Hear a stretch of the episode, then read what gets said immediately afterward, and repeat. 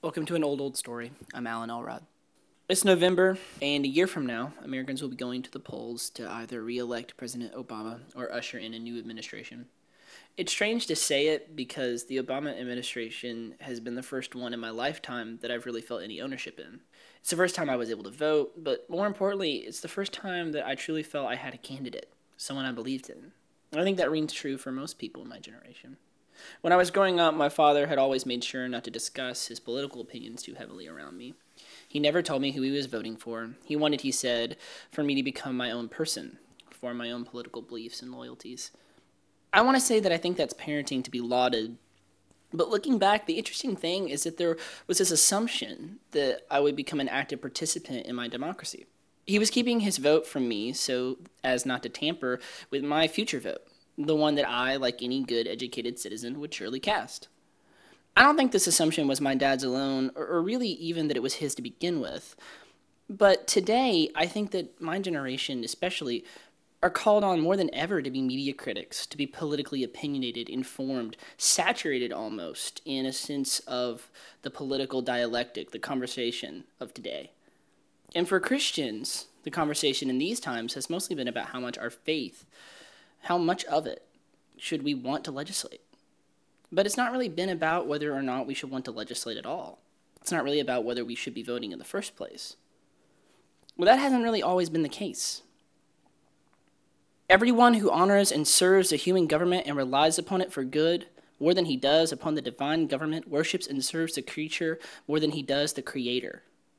From David Lipscomb, the namesake of Lipscomb University and one of the seminal members of the Restoration Movement. And these words speak to the ideologies that were at the heart of the people who started schools like Harding, like Lipscomb. And they ring in contrast to the idea of Christian politicians. Another from Jayna Armstrong, the first president of Harding University. We cannot join in the hating, the bitterness, but must keep the spirit of Christ and try to heal the wounds of the world in the love of men. The problems of the world are not ours to solve. Whether our statesmen in putting the nation into war are wise or otherwise is not ours to decide. We are sojourners and pilgrims, strangers on our way home. So we Christians are not in the war. It is not our war. We are not on either side. And I think this is the kind of sentiment that's not being echoed as much today. Christians debate, liberal or conservative, the place of our faith in American politics. But they don't debate that it could exist outside. Another quote to bring home this point from James A. Harding, the very namesake of our university. Until Christians learn that Christianity is an institution distinctly separated from all worldly powers, the church cannot fill her God-given mission in the world, nor command the respect due her from mankind. But see, these men, these voices were the people who ushered and led the Restoration Movement. Like I said, these were the men who founded schools like Harding, schools like Lipscomb, the very society, the very culture that we are raised in, that simultaneously preaches political activism. These things were born out of the minds of men who spoke words like these. And these days, we're pretty sure that they'd be more than a bit confused to sit in on a lecture in the Benson Auditorium. So we figured it was time to turn to some echoes of this primitivist call. We thought it was time to explore just what drives a vehicle, the current vehicle of Christian politics, liberal or conservative, to venture an argument that maybe, when it comes to giving to Caesar what's Caesar's, the buck stops here.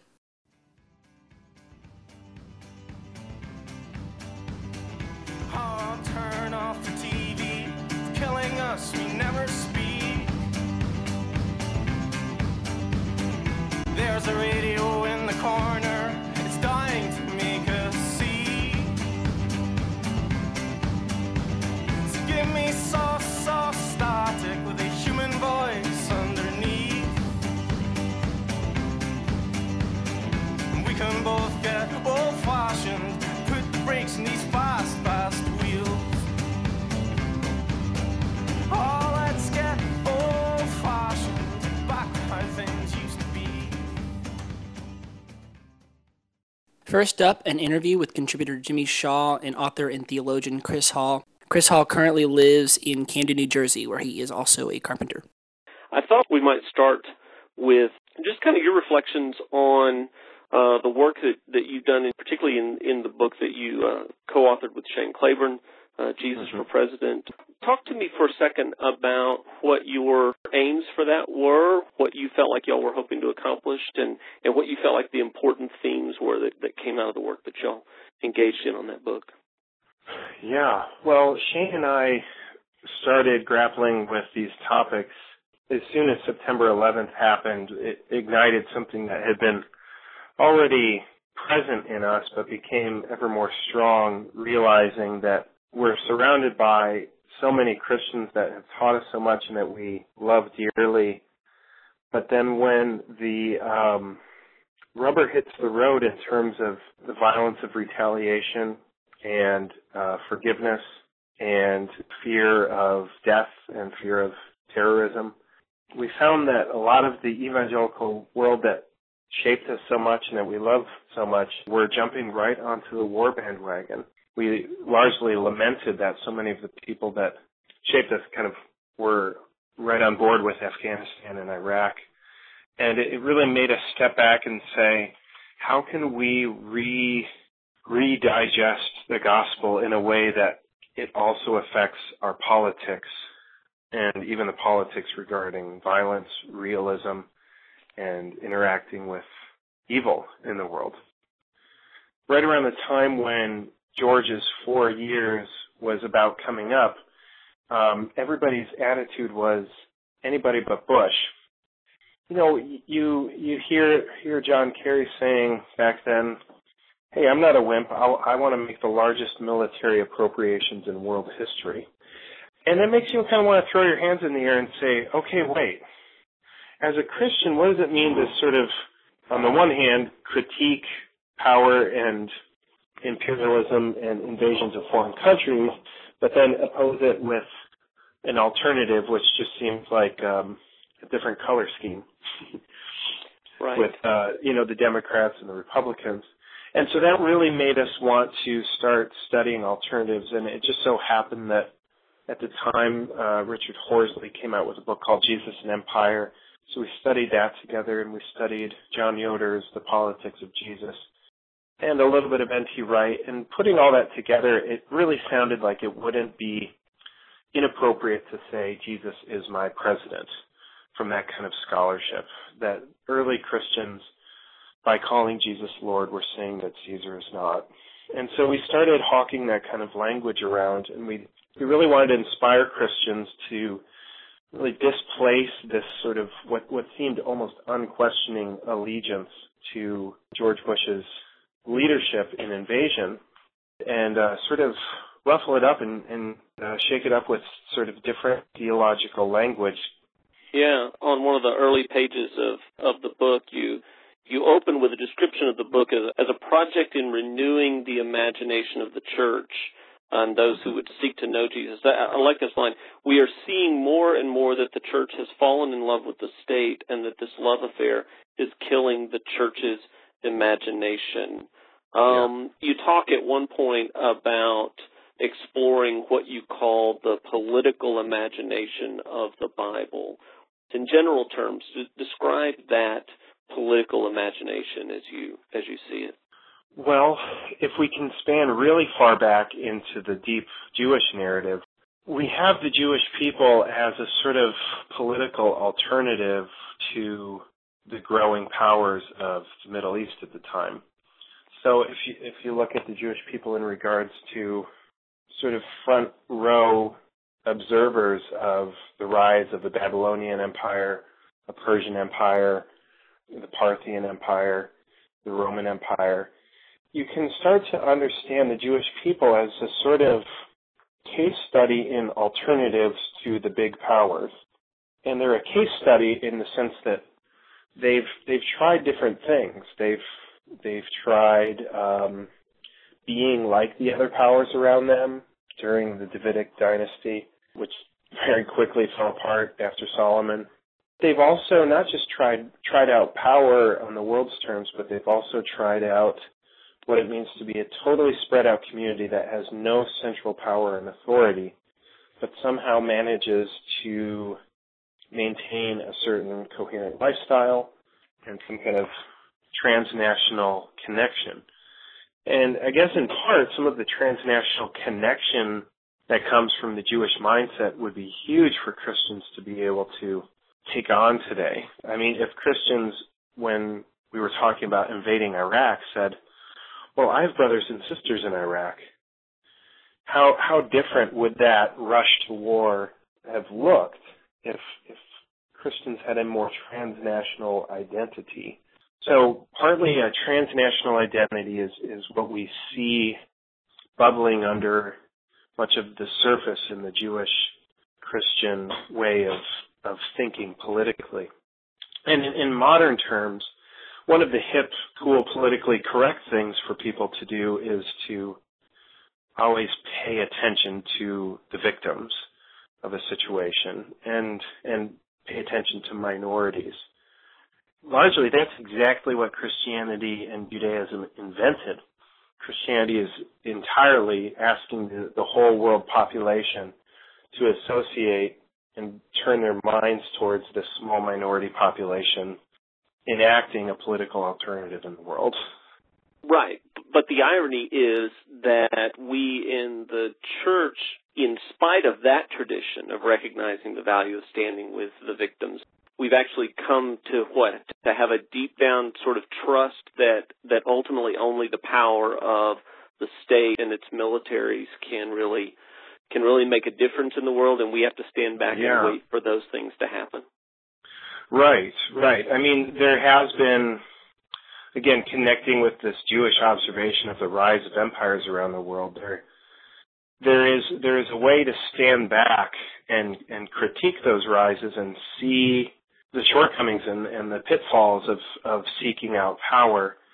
But power is very enticing, and sometimes power is thrust upon people. Like for the Catholic Church, when the Roman Empire crumbled, there was a power vacuum, and that won't stand for long. And so it became a part of the Christian mind to say, well, when things are falling apart, you got to step in. And that's not an entirely unreasonable logic.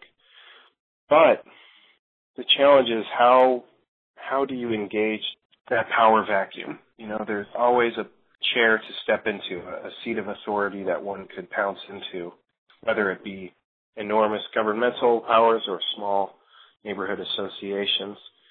In our book, we're trying to emphasize the way in which Jesus looked towards his seats of power. He seems to have not been trying to vie for Herod or Pilate's seat, but instead enacted a more grassroots program of healing, connecting with people, and reinvigorating a sense of the Jewish identity of the 12 tribes through his 12 disciples and trusting in God instead of a reinvigorated Roman Empire. It seems like Christians today feel this kind of need to have an allegiance to America that is sort of not transnational, as you were talking about, but kind of uniquely devotional kind of commitment. What is it that's happening that's pulling us into that kind of devotion? Well, it's a religious devotion in the etymological sense of the word. Religion is that which binds people together. And in situations of conflict and terror and chaos, people need to find some way to draw themselves together. Rene Girard is a person who has really tried to point out how frequent and how fundamental it is to humans to find a binding culture among themselves. And often what has bound us together has been sacred violence, often channeled into religious sacrifice, either human or animal sacrifice. And in a way, some of what brought us all together after 9/11 in some ways was a camaraderie, but there was also very soon thereafter, I think, a coming together that had much more fear, anxiety, and violence as a part of the glue that brought people together, a sort of circling the wagons anxiety. And out of everything that might look bad, there's some usually good kernel inside of it. And I really do think that the nationalism that has come up among so many Christians that I know, what could be really good inside of that is if we took it far more seriously in the sense of having a pride for our locality, of our place. Wendell Berry is a big champion of this idea. It almost sounds like he's trying to get our nation to actually nationalize itself, to believe in itself as a economic and ecological entity.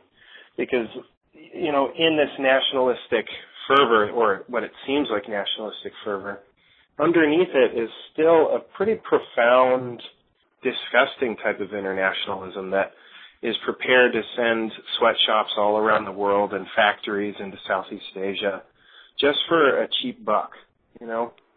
And to me, that's a million miles away from a legitimate form of nationalism where people have a pride in their nation, of a sense of, hey, we care for what we know and what is around us. If it was that type of nationalism that was rising in our day, I would be almost prone to support it. In Jesus for President, you and Shane spend a lot of time talking about Caesar and the lordship of Christ in contrast to the lordship of Caesar. When we think about analogs to our own situation, how can we see with clearer eyes the nature of empire and the nature of Caesar in our own time and context? What are some of the signs of that? Well, empire largely works, I see, very similar to colonialism. And in empire colonialism, what they do is they take money, resources, and people from marginal areas and bring them to a center. That's sort of one of the major motions of power in empire. And so I think we can really visibly see that in our day economically. Wherever we are reaching out into the world to gain wealth, to bring it back to ourselves, we have to analyze that motion of power. And I mean that economically in the sense of that we have, in the last 50 years, sent capital all around the world in the form of factories and sweatshops to bring wealth back to us in the form of excess labor, in the sense that we are having people work for us at a massively cheap price, virtually slave prices, and it's coming back to us in the form of profit. Now, that's kind of fascinating in our day. William Kavanaugh notices this. He's a great theologian. He says, capital in our day can move. Capital in the sense of factories and businesses can move in our world. But what is not mobile is labor. You can't have Mexicans just jumping up into the United States. We don't allow that. But we can have factories jumping over the border. Right. Now, what does that mean in our world? It really means that if you have money, you win. If you don't, you're a loser. And to me, that type of injustice is a hallmark of imperialism, and it's something that Christians, by their allegiance to the cross, should have a general antipathy towards. That's what the prophets railed against. The prophets railed against exploiting the poor for the sake of our gain. You make this point, I think, really well when you talk about the power of branding. And I think of the way that turn of phrase says something to us who live in a consumeristic, marketing sort of world. You say this at one point: Caesar could brand with his image coins, crowns, and robes, which moth would eat and rust would destroy, but life and creation have God's stamp on them. Caesar could have his coins, but life is God's. Caesar had no right to take what is God's. We are also reminded that just as Caesar stamped his image on coins, God's image is stamped on human beings. Aren't there ways that we are in danger of allowing ourselves to be branded not with that image of God, but branded with the empire's identity, branded with the brandings of culture and the brandings of the market? Are we at risk in our way of life? Yeah, I mean, certainly. But I guess the more deeper theological question would be, what does it mean to be marked by the, quote, brand of God? What is the image of God? I mean, Christians are risky enough to lay claim to what they think God's brand is by saying that they think God is love. I mean, one might think it's just as reasonable to say God is hate, or God is vengeance, or God is strength, or God is a fire-breathing dragon. You know what I mean? That the Christian claim to God is love is, it's a risk. It's a claim that needs to, in a way, compete with the other claims of what God is. And so if God is love, the question is, what does it mean to be branded by that kind of love? And in our book, we're also trying to take that a step further by saying, yeah, and let's look at what Jesus' love looks like. It involves a type of suffering that has to, instead of destroy its enemies first, has to die to them. I think that's really big when it comes to political dialogue about this stuff, because the George Bushes of our world say, of course we're all made in the image of God. And, you know, he has no problem ceding that rhetoric. But the question is, how does one bear that image of enemy love in relation to, you know, being part of Caesar's world? Right. But we recognize that it's not easy to work out. I mean, I feel like every day that goes on, I become more and more Catholic, and therefore I step more and more into a long, few thousand year, extensively recorded and detailed history of working out that tension. And the more you look at it, the less clear and obvious and easy it is. What are some ways that you see followers of Jesus engaged in productive resistance, notable kinds of resistance to the ways of empire? Well, the place where I began seeing some amazing patterns of life were in the Anabaptists and Mennonite communities in Belize, and where I ran into types of people who were living out the type of local economy and self-sufficiency of farming and just earning their living by the sweat of their own brow instead of the sweat of somebody else's brow, as is customary today. And by doing that, they became so much more empowered to be, I guess, not afraid in the world. This is something I wrote about in Jesus for President, that the more your house is built on sand, built on exploitation or on cheap fossil fuels or on abusive use of the land through pesticides and fertilizers, the more dangerous they are, the more we tend to deviate away from Jesus' teachings. And I mean that in the sense that, like, when I ran into Mennonites in Belize who were prepared to build their own houses and grow their own food and make their own clothing, the way they related to enemies and burglars, it was entirely foreign to my way of thinking. They didn't have any fear of enemies. And it was because they were living a pattern of life that, as a community, a thief could only make a tiny dent. But for some of us, a thief would devastate our lives because we're not as communally interconnected. We're not as capable. We're sort of specialized in our economy.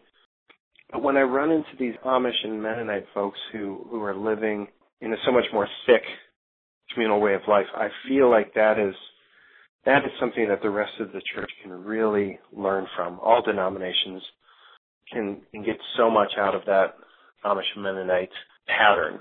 So to me, that is a great sign of something happening today. Does that seem like a decent example? Yeah, I think so. And you know, I mean, some of us obviously know you as an author and a person who's, you know, spent time reflecting on these. But in your own community, like, you work with your hands, you do carpentry, and you see this sense of a need of self-reliance, community that is interdependent on one another.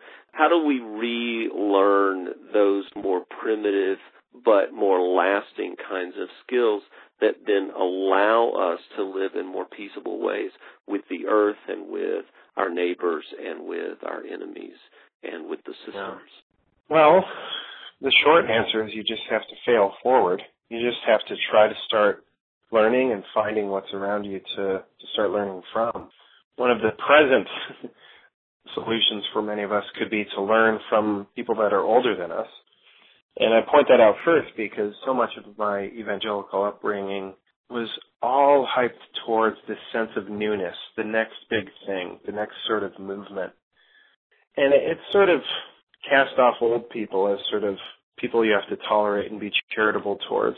But I'm under the impression that in our form of economy that some older folks are part of a world that was much more oriented towards thrift, more oriented towards making do with what you have. And when Wendell Berry talks about what is going to be necessary for social transformation these days, he says the transformers are going to have to settle with being poor. They're going to have to live with making do with what they have, because they're not just jumping onto the enormous river of capital acquisition, doing something that they feel is a little bit more down to earth, a little bit more, according to their calling instead of the call of mammon. I guess in a broad sense what I'm saying is that the call of God may simply be different than the call of mammon.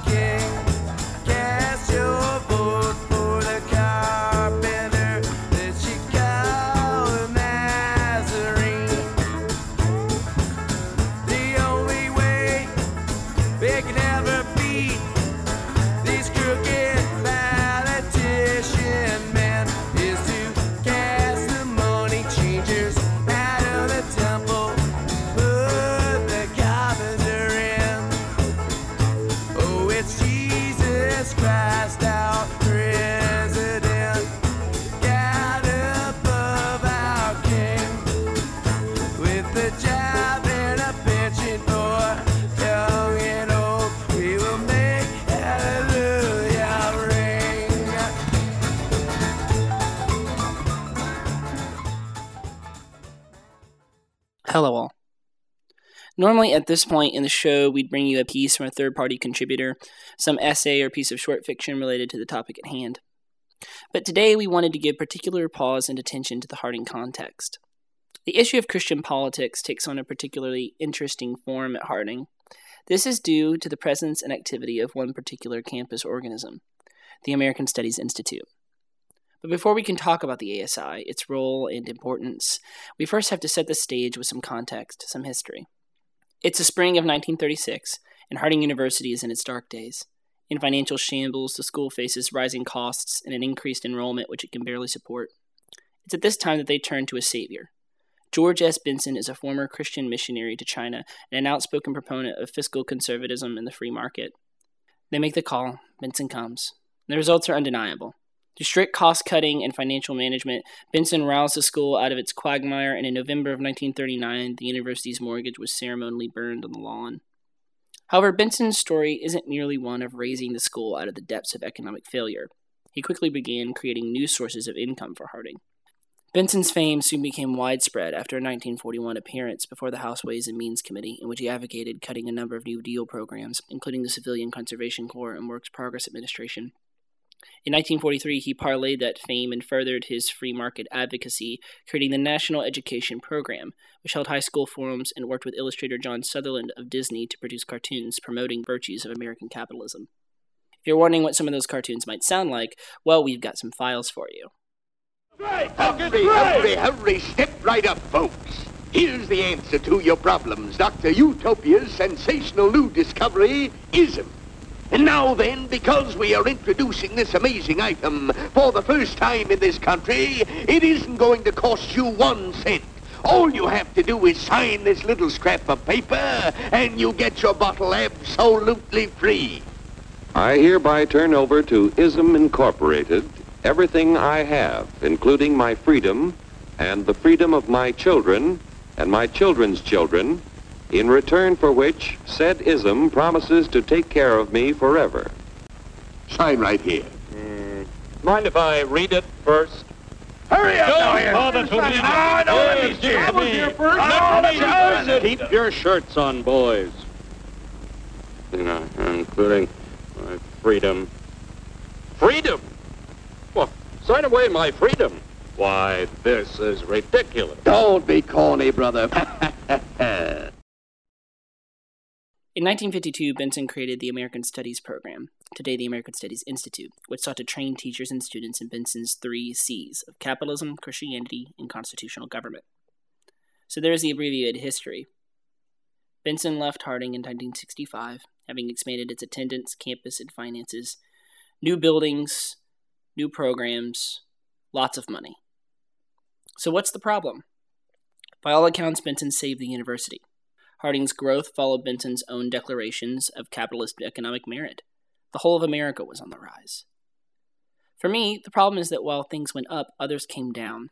The Iron Curtain, the Berlin Wall, and Benson's dichotic world of American capitalist virtue and a dark opposing conspiracy became an antiquated Cold War jalopy.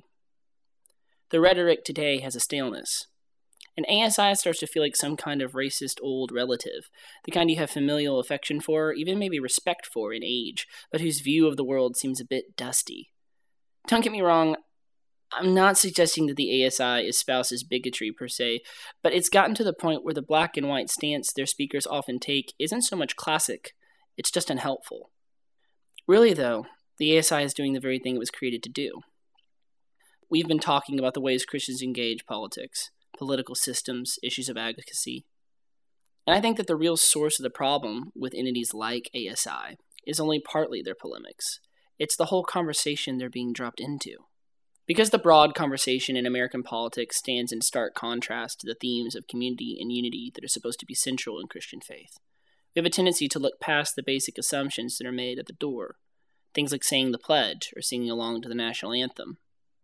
I want to be careful here and say that I'm not advocating sedition, that I certainly don't mean to discredit patriotism in some ways, at least not the kind that Chris Hall touched on in our interview. But I do think that we have to understand that a natural exclusivity exists in the political ethos of any nation. A simple given is taken for granted, that the ideals and desires of a specific people take precedent over others, and, to borrow from our own national lexicon, this exercises a trickle-down economic effect. The competitive, zero-sum understanding of state carries down into party and policy and can fall down onto individuals as well. All or nothing, with us or against us, becomes the mantra. I wanted to be sure to distinguish between the innate political nature of all social acts and the understanding that Christianity has, at its core, a deeply social call. Between that and speaking of political in terms of the systems and agencies of national government. But with that understanding, what's bizarre about all of this is that it's occurring at a school that has a generally insular posture towards the current culture. Harding thrives as a place that eschews what is popular or worldly, yet the most pervasive assumption, and this is amongst campus liberals as much as campus conservatives, is that active Christian engagement in politics as a formal involvement in a system is not only acceptable, but an act of faith. For me, that assumption is precarious. For men like David Lipscomb and James A. Harding, it was downright incompatible to their understanding of the church. I don't intend to assert either conclusion. What we're attempting to do is to loosen the assumption from the earth and let flow a new discussion on the meaning of Christian activism and Christians in society. We don't believe that removal from one type of politics, from the mechanism of the state, means the adoption of apathy or the surrender of conviction. We merely wonder if perhaps there's a better means by which to effect holy transformations in ourselves and our surrounding communities. With that said, we think ASI has the potential to be an incubator of critical and independent thought. In fact, we think it has the duty to be, first as a Christian institution, and secondly as a university organism. The arc of Christian education ought to bend towards a critical and God-centered understanding of mankind. For us, that means dismissing the battle lines, the artificial moral absolutes of policy, and embracing the betterment of one another through earnest reflection and discussion. It should, rather than being a collecting pool for the fallacies and antagonisms of an earthly system, reflect the unending upward motion that is heavenly aspiration. So, if we might bring one last ghost of Cold War past to bear, Dr. Reilly, tear down these walls. Well, that's our show. I've been your host, Alan Elrod. Our show today was created and produced by myself and Zachary Crow. Special thanks to contributor Jimmy Shaw and interviewee Chris Hall. We'd like to thank you for joining us and ask you to come back next month for an old, old story. I saw my bride moving out of the home. I saw my bride moving out of the home. She said she could be closer to me. She was living in D.C. I saw my bride.